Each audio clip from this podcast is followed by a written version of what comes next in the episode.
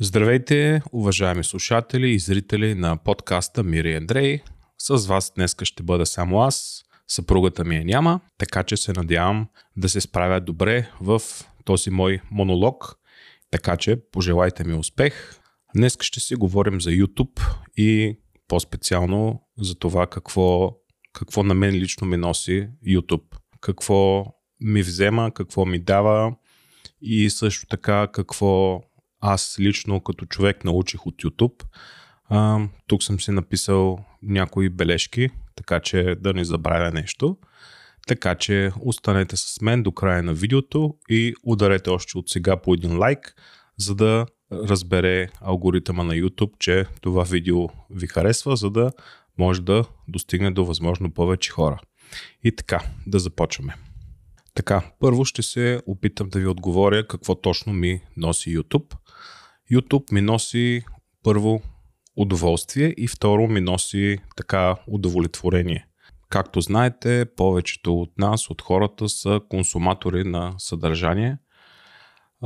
да кажем едно 90-90% от хората са консуматори, т.е. те не създават съдържание, те искат само да го гледат, докато аз така, не че съм го решил, аз това нещо си го знам, че аз искам да бъда от така от по-малкото проценти, а именно от хора, които създават някакво съдържание. А именно това са нашите подкасти с Мира. И по принцип, аз съм го казал и друг път, но ако зависеше от Мира, тя нямаше да се занимава повече да прави каквото и да е съдържание, защото а, тя е чувствителна и се засяга малко или много от м, така от негативните коментари, които някои хора решават да напишат. Та, ако зависеше от мира, тя много пъти ми е казала, зарежи тая работа, защо се занимаваш, ти нищо не печелиш от YouTube, ти влагаш много повече време, усилия, пари за това нещо, само за това да имам канал. Първото нещо, което трябва да има човек е да има подходящо осветление, трябва да има някакъв вид камера, трябва да има микрофони, трябва да има някакъв компютър и съответно трябва да има софтуер, на който да го обработи. Така цялото това съдържание, казвам съдържание като цяло, независимо дали става въпрос само за аудио или за аудио плюс видео, както в момента вие ме слушате, но също и ме гледате.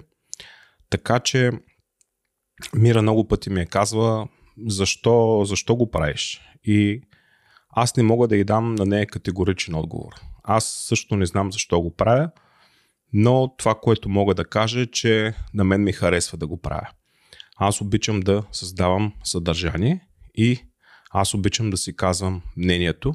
Дали съм най-компетентният човек на света, дали съм топ анализатор, не, не съм нито едното, нито другото, но аз съм един свободен човек, който може да се възползва от правото си да изказва собствено мнение и за мен това да си свободен и да имаш права, това означава много нещо за мен, така че аз лично искам да се възползвам, поне докато мога, да се изказвам свободно правото на глас, на мнение.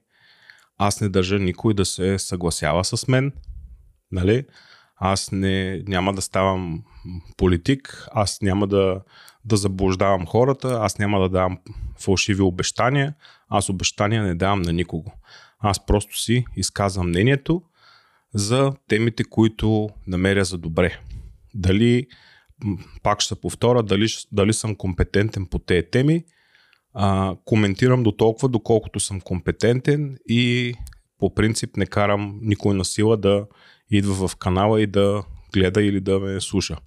Така че това оставам на вас, потребителите, да решите дали, дали съдържанието, което правим, ви харесва или не ви харесва. Така че а, бих искал да кажа, че YouTube определено ми носи удоволствие, но колкото ми носи удоволствие, толкова имам и една такава, как да кажа, хем, хем, хем удовлетвореност, хем неудовлетвореност. Не знам, малко е сложно да го опиша.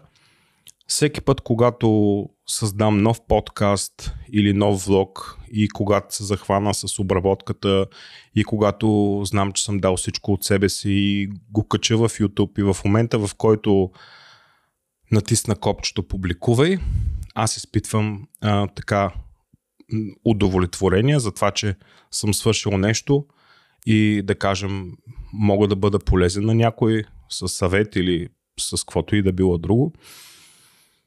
Но в същото време това ми носи неудовлетворение. Тук немците му казват gleichzeitig, т.е. по едно и също време. И сега ще се опитам да ви обясня за какво става въпрос. Защо и удовлетворение и неудовлетворение? Защото а, аз никога не съм доволен от себе си. А, независимо колко наброй гледания направи едно мое видео, независимо дали са няколко стотин или няколко хиляди, аз винаги си казвам слаба работа. Андро пак се изложи. Това видео може да бъде по-добре.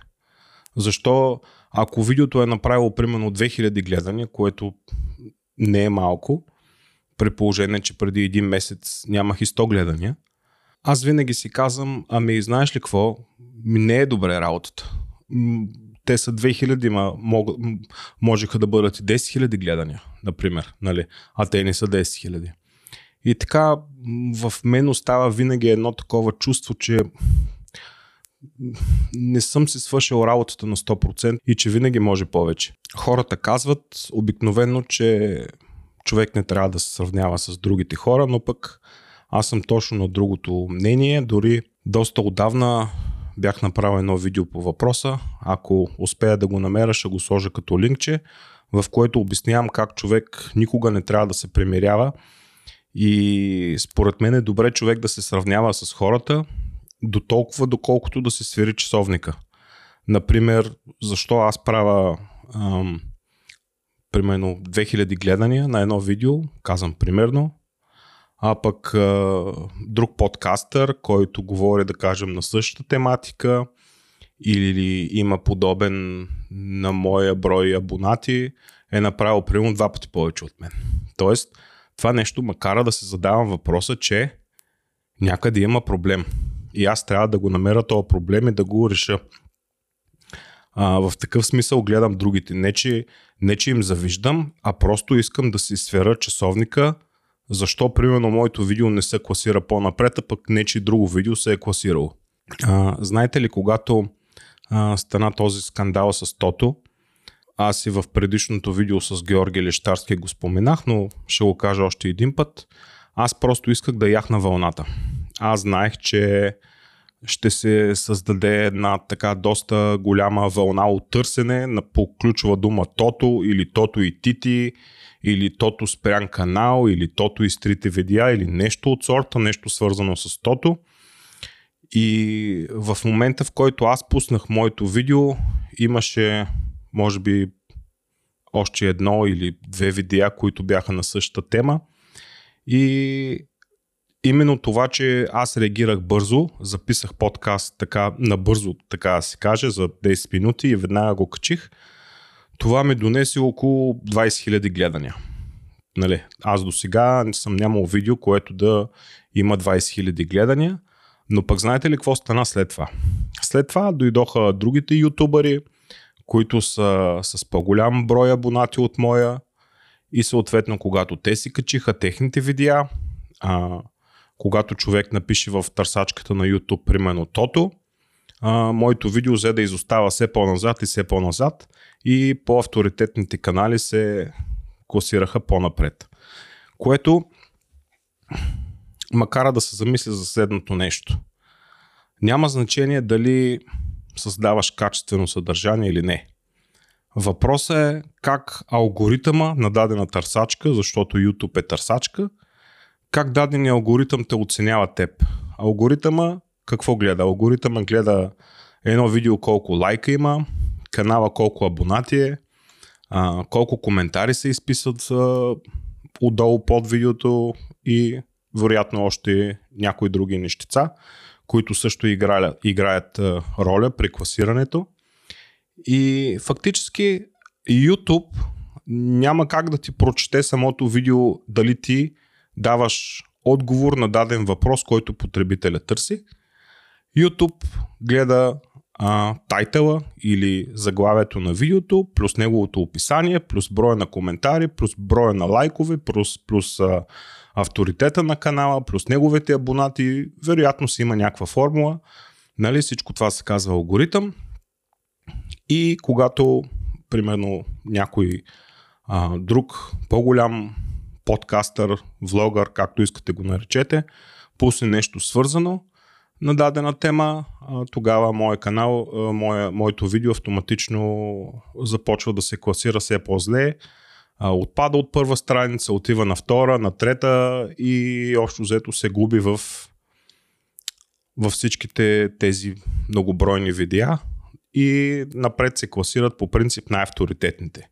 Така става, че има така канали, които са ми конкуренти, които според мен, ако мога така чисто обективно да погледна, въпреки че е много трудно, защото аз съм човек и аз винаги си имам така една, така, една, една субективна преценка, но ако се опитам да погледна обективно, съдържанието, което създават някои ютубъри, тук вече не говоря с имена, защото се научих урока, но ще стигнем до там.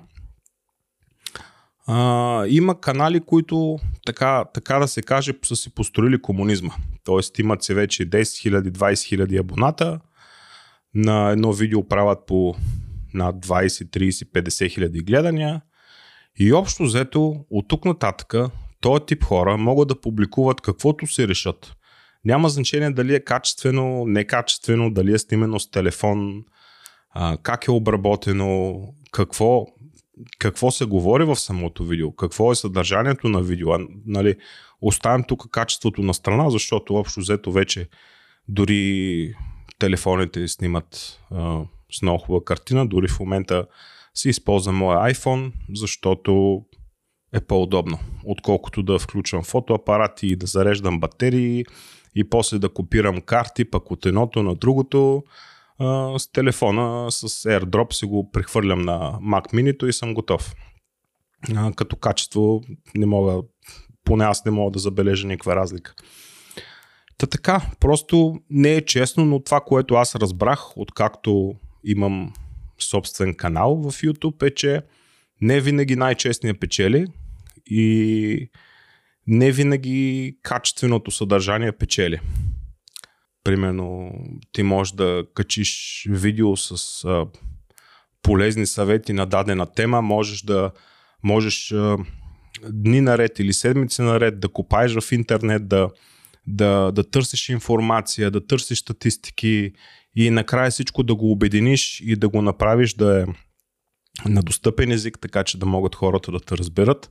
И ти го пускаш това видео, но ако има друго видео или някой друг след теб направи друго видео по същия въпрос, което не е толкова качествено, или ако ти, ако ти си развил дадена тема, даден въпрос, си развил примерно 20 точки, и дойде някой авторитетен ютубър, който направи видео на, на същата тема, по която ти си говорил, и ти разви примерно само 3 точки, нали? Т.е. той ти отговори само на 3 въпроса, а пък аз съм отговорил примерно на 20 въпроса, това нещо YouTube не го взима под внимание.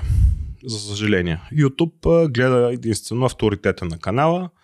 О, да, ако Любо Жечев пусне видео на същата тематика, която аз пусна, нали, ако а, там ключовата дума или фраза се препокрива в нашите тайтали, 100% Любо Жечев ще е преди мен.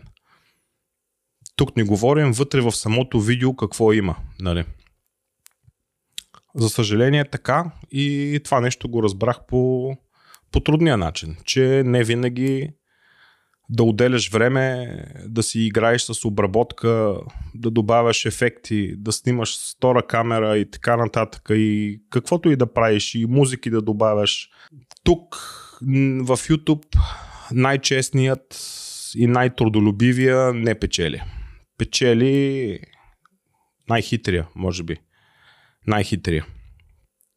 Това, това съм научил до момента от YouTube. Нали? Друго, какво ме научи YouTube? Научи ме, че каквото и съдържание аз да създам, независимо дали е подкаст или влог, винаги ще има хейтери. И тия хейтери ще бъдат винаги недоволни, независимо, независимо какво правиш. И другото, което е, няма такъв канал, който да, да угоди на всички, който да отговори на да накара всички хора да го харесват. Нали?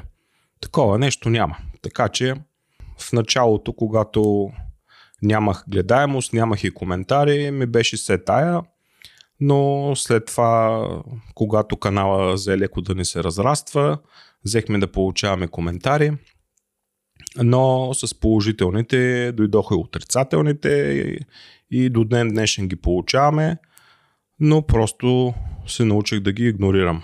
Директно да ги игнорирам, без да си го слагам на сърцето. В началото си го слагах и казах сега защо този човек така ми говори. Аз съм доста чувствителен между другото. Споделям го с вас. По принцип си слагам нещата винаги. Винаги взимам нещата така малко по-навътре. Аз съм такъв човек.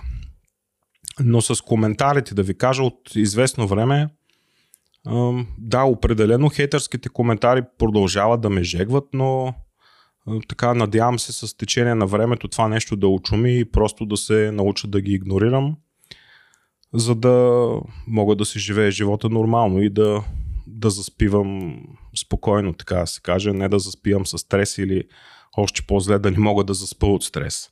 Така че това нещо, което също научих от YouTube е, че не мога да угода на всички хора и няма как всички хора да ме харесват. Така че и да ме харесвате и да не ме харесвате, а, това си е ваш проблем. Нали? Аз а, не мога да ви накарам на сила. Абе, хубаво с на сила не става, деца вика. Така че, който иска да ни подкрепя, да ни харесва, може да го прави. Който не иска, пак е окей. Okay. Не дейте, гледайте или гледайте каквото си поискате. Така че, тук не мога да ви кажа нищо повече. И последното нещо, по което искам да поговоря е какви са ми, какви са ни, какви са ми, нали, говоря тук в множествено число, заедно с Мира. Какви са ни плановете за бъдеще за каналите като цяло? Ами плановете са да продължаваме да правим подкасти и влогове, както до момента правим.